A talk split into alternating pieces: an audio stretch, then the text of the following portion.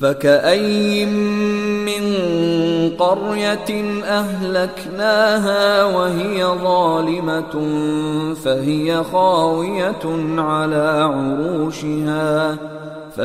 خاوية على عروشها وبئر معطلة وقصر مشيد. أَفَلَمْ يَسِيرُوا فِي الْأَرْضِ فَتَكُونَ لَهُمْ قُلُوبٌ يَعْقِلُونَ بِهَا أَوْ آذَانٌ يَسْمَعُونَ بِهَا فَإِنَّهَا لَا تَعْمَى الْأَبْصَارُ وَلَكِنْ تَعْمَى الْقُلُوبُ الَّتِي فِي الصُّدُورِ. بسم الله الرحمن الرحيم. الحمد لله الذي خلق السماوات والأرض وجعل الظلمات والنور. اللهم صل وسلم وبارك على سيدنا محمد. السلام عليكم ورحمة الله. أنا أحمد يوسف وده بودكاست هدهد. في العادة المواضيع اللي بجي بناقشها معاكم بتكون بدت كنقاش على أرض الواقع أو في مواقع التواصل الاجتماعي، وبشوف إنه فيها نقاط مهمة بتستحق إنه نجيب فيها عشان نقدر نحل جزء من المشاكل اللي عندنا بإذن الله. وموضوع اليوم كان على تويتر، هو كان قبل فترة بس أنا شاغل بالي المدة الطويلة دي. الناس كانوا بيتكلموا عن حديث لن يفلح قوم ولوا أمرهم امرأة.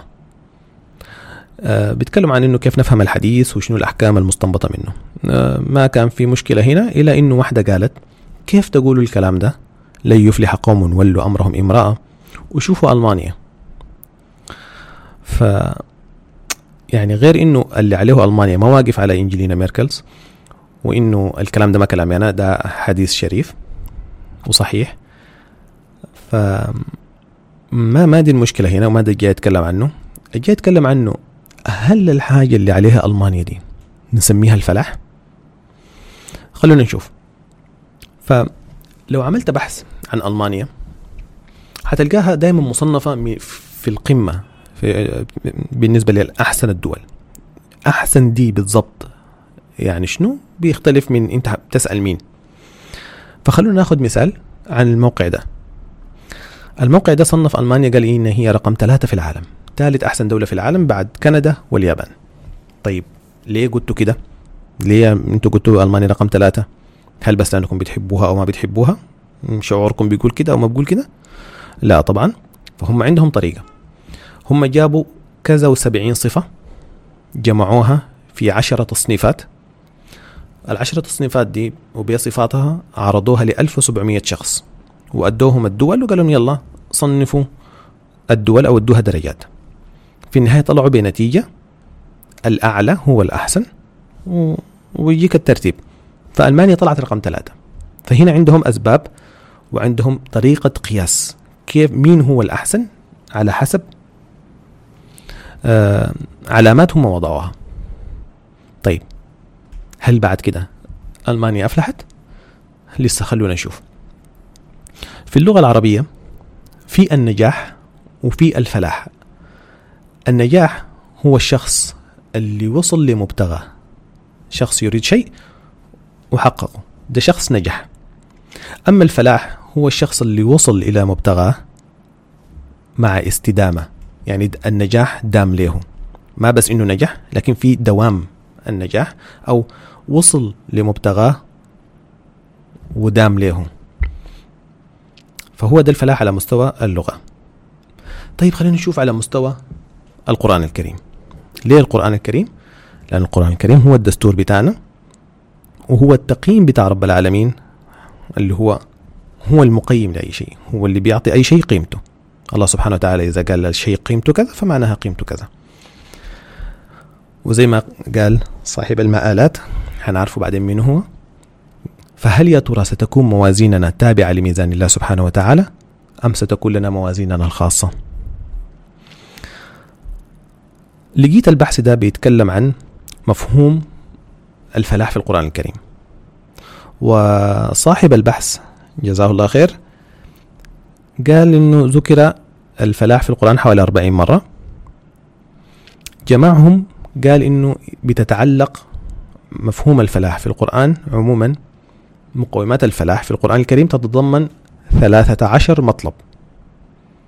هي كما يلي، اسمعوها وخلوا في بالكم ألمانيا: الإيمان بالله تعالى، تقوى الله، النهي عن أكل الربا، اجتناب الخمر والميسر، اجتناب الشح أو البخل، طلب الوسيلة والجهاد في سبيل الله، الإحسان، الصبر، الأمر بالمعروف والنهي عن المنكر، أداء العبادات مع فعل الخيرات، التوبة، العمل مع ذكر الله تعالى وذكر آلاء الله تعالى. دي الفلاح ارتبط بالمفاهيم دي في القرآن. الآيات تقريبا هي 40، ناخد بس منها مثال. أول صفحة في القرآن الكريم بتتكلم عن الفلاح. ما هو ده؟ هو ده الكتاب. أنا هوريكم مين اللي أفلح. الله سبحانه وتعالى قال: وما خلقت الجن والإنس إلا ليعبدون، والذي خلق الموت والحياة ليبلوكم أيكم أحسن عملا. فنحن حاليا بنمشي على الأرض، بنتنفس، بناكل، بنشرب، بنعمل كل اللي بنعمل فيه عشان هدف واحد اللي خدتاه هو الخالق، ألا له الخلق والأمر. فهو قال شنو سبحانه وتعالى في أول صفحة في كتابه: أولئك على هدى من ربهم وأولئك هم المفلحون. يلا بعد الكتاب ده حيتكلم لكم عن المفلحين أو المفلحون. أولئك على هدى من ربهم وأولئك هم المفلحون. والآيات كثيرة، بس في سورة المؤمنون في لفتة هنا. سورة المؤمنون بتبدأ بقد أفلح المؤمنون الذين هم في صلاتهم خاشعون، والذين هم عن اللغو معرضون، والذين هم للزكاة فاعلون، والذين هم لفروجهم حافظون. وتمشي الصفات. أولئك هم الوارثون، وهم دول هم قد أفلح المؤمنون. إلى أنه نجي في نفس الصورة في الآية 117، الله سبحانه وتعالى قال: إنه لا يفلح الكافرون. فهنا دي خلاص، إنه لا يفلح الكافرون. في لفتة تانية في حكاية إنه لا يفلح الكافرون للناس اللي وضعوا معايير الفلاح هي المادة أو الممتلكات المادية من الحضارة والعمران وغيره. الناس اللي شافوا قارون: وأصبح الذين تمنوا مكانه بالأمس يقولون ويكأن الله يبسط الرزق لمن يشاء من عباده ويقدر، لولا أمن الله علينا لخسف بنا ويكأنه لا يفلح الكافرون. مع أنهم تمنوا اللي كان عند قارون وقالوا إنه لذو حظ عظيم، في النهاية ويكأنه لا يفلح الكافرون. ولو راجعنا تاريخ الحضارات من عاد التي لم يخلق مثلها في البلاد، وثمود الذين جابوا الصخرة بالواد، يعني الناس دي كان عندهم تقدم كبير جدا. طبعا التقدم دي حاجة نسبي على حسب ما امتلكوا في زمان، يعني يعتبر تقدم كبير جدا. حتى الله سبحانه وتعالى قال: التي لم يخلق مثلها في البلاد. فدايما الناس بتربط الفلاح أو النجاح أو المراد بتاعهم بالتقدم المادي. في سورة مريم الله سبحانه وتعالى قال: وإذا تتلى عليهم آياتنا بينات قال الذين كفروا للذين آمنوا أي الفريقين خير مقاما وأحسن نديا. أحسن نديا يعني أحسن مجلس. وكم أهلكنا قبلهم من قرن هم أحسن أثاثا ورئيا، وغيرها من الآيات. يعني صعب أنه الواحد يرصدها كلها. فزي ما شايفين الفلاح في القرآن، ما هو الفلاح اللي قصته البنت اللي قالت ألمانيا أفلحت؟ بل بالعكس، على حسب معايير القرآن الكريم ألمانيا ما أفلحت. بالعكس، ممكن نقول على حسب القرآن ألمانيا فشلت. وما بس ألمانيا، كل الناس اللي خدتوا معايير النجاح أو أهدافهم المحركاهم في الدنيا هي التقدم المادي والحضارة، في النهاية أدى إلى الفشل. طيب، هل معناها إحنا كمسلمين إحنا ضد الحضارة؟ لا طبعا، بس إحنا بنتعامل معها التعامل بيختلف عن غيرنا، والموضوع هنا يطول، فحنقوم هنعمل حاجة مختلفة إن شاء الله. أنا لسه ما قررت إنه كيف هنواصل، هل هيكون عن فيديوهات بس أو هيكون تسجيل صوتي، لأنه صراحة التسجيل الصوتي بالنسبة لي أسهل إني أعمله. هنناقش كتابين مهمين جدا. الكتاب الأول هو مآلات الخطاب المدني، أي يعني إذا كان طريقة خطابنا هي زي البنت اللي قالت إنه الفلاح هو اللي عليه ألمانيا، الكلام ده حيقول لشنو؟ وصاحب المآلات اللي هو إبراهيم عمر السكران جزاه الله خير لخص لنا المرض ده، قال إنه عنده 15 عرض. أنا ما هقولهم كلهم، هقول بس جزء منهم. إذا إحنا كنا بنقيس النجاح أو الفلاح على حسب المعايير المادية من الحضارة، قال التحييد العملي للنص، يعني بتكون عندنا نصوص شرعية ما بتاعت عمل، مجرد نصوص آيات كلمات نورانية بنقولها وخلاص. الازدراء بالقرون المفضلة، لدرجة إنه حاليا الشباب بيناقشوك لما تقول لهم أيام الجاهلية، هم بيتخيلوا الجاهلية كانت لأنه ما كان عندهم كهرباء أو ما كان عندهم موبايل أو لأنهم كانوا بيركبوا في الحصين. ما هي عارفين إنه الجاهلية إنه خرجوا من الظلمات إلى النور بالإيمان بالله. الجهل هو عدم الإيمان بالله أو هو الكفر بالله، ما له أي علاقة بالمادة.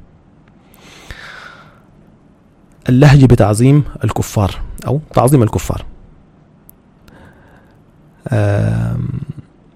استزاج الموعظة والخطاب الإيماني، أي خطاب بتاع وعظ وله علاقة بالإيمان، ما شيء له علاقة بالمادة الناس بتزهد فيهم وغيرها. كتاب مهم جدا بإذن الله حنناقشه سواء عن طريق فيديوهات أو عن طريق التسجيلات الصوتية. فده هو مآلات الخطاب المدني. الكتاب الثاني هو ينبوع الغواية الفكرية، اتكلمت عنه أنا قبل كده بس كاسم. فصاحب المآلات قال ينبوع الغواية الثقافية هو الافتتان بالحضارة، وصاحب ينبوع الغواية الفكرية وقال نفس الكلام، ينبوع الغواية الفكرية نفسه هو الافتتان بالحضارة. فكتابين مهمين جدا هنناقشهم بإذن الله. هأديكم مقتطفات من المآلات حاليا. هبدأ بيدي لأنه عارف أنها هتكون شاغلة الناس. طيب بما أنه أنت شايف أنه ألمانيا اللي عليه ده هو الفلاح، ليه أنت بتستخدم أدواتهم؟ ليه اللابتوب ده والميكروفون وغيره بتستخدم أدواتهم؟ صاحب المآلات قال إن هذا الموقف النبوي هنقوله بعدين في الكتاب من أدق ما يبين أن الانتفاع بما لدى الغير لا يقتضي الانبهار بهم، وأن الذم لواقعهم لا يتعارض مع الاستفادة من الحكمة التي هي ضالة المؤمن. وزي ما قال في مكان تاني عبد العزيز الطريفي، قال المؤمن بياخد الفايدة من كل مكان، أو كما قال يعني الطريفي، تأخذ من الكلب وفاؤه ولا تنبح، وتأخذ من الصقر طيرانه وما تأكل الجيف. من الحياة اللي قالها هنا قال لا أبدا، لم يأتي القرآن بأولوية العمارة المادية، بل جاء بالعكس ذلك تماما، جاء ليؤسس مركزية الآخرة في مقابل مركزية الدنيا، جاء القرآن ليحول الدنيا من غاية إلى مجرد وسيلة، بل إن بيان القرآن لخطر الدنيا في إضلال الناس عن الله سبحانه وتعالى أكثر من بيانه لوجوب عمرانها أصلا. فالدنيا في التصور القرآني مجرد وسيلة خطيرة يجب التعامل معها بحذر، خوفا من أن تجرفنا عن الحياة المستقبلية اللانهائية في الدار الآخرة. والرسول صلى الله عليه وسلم ربى أصحابه على أن تلك المجتمعات المتمدنة يحتاجونكم أضعاف ما تحتاجونهم، فهم إنما يملكون الوسائل وأنتم تعرفون الغايات، وشتان بين منزلة الوسيلة والغاية. طبعا ده ما يمنع إنه إحنا نكون نجمع بين الاثنين، لكن دي الفشل فيها معظم البشر، إنه الناس تستحب الحياة الدنيا على الآخرة، وهو ده البلاء كده. كونك توفق ما بين ده وده، انا بقول لكم انه هو ما ممكن وما بقول انه هو حرام اذا قدرت، على حسب الاولويات اللي وضعها الله سبحانه وتعالى يا مرحب. ولكن دي الحاجه اللي فشلوا فيها معظم البشريه. فباذن الله هنناقش الكتابين باذن الله، وحنقف معاهم وقفه طويله. هنبدا بالمآلات لانه كتاب مهم جدا. في اسئله كثيره برضو كمان انا عارف حاجات في بال الناس، هنجاوب عنها والكلام ده مهم حاليا خصوصا في الظرف اللي احنا مارين به في السودان. وسؤال الناس، طيب انتوا عاوزين تعملوا شنو؟ لما الناس قالوا مين مثلكم الاعلى، الكيان اللي عايزين تطلعوه بالسودان الجديد او الكيان الجديد اللي عاوز يطلع ده هو شنو شكله، شنو هي مقومات النجاح اللي بعدين هنقول ايوه ان حققنا الحياة اللي احنا عاوزينها ولا لا. هل هي بتشبه ألمانيا ام هي بتشبه مقومات الفلاح اللي ذكرت في القرآن؟ سبحانك اللهم وبحمدك، أشهد أن لا إله إلا أنت، أستغفرك وأتوب إليك. السلام عليكم ورحمة الله.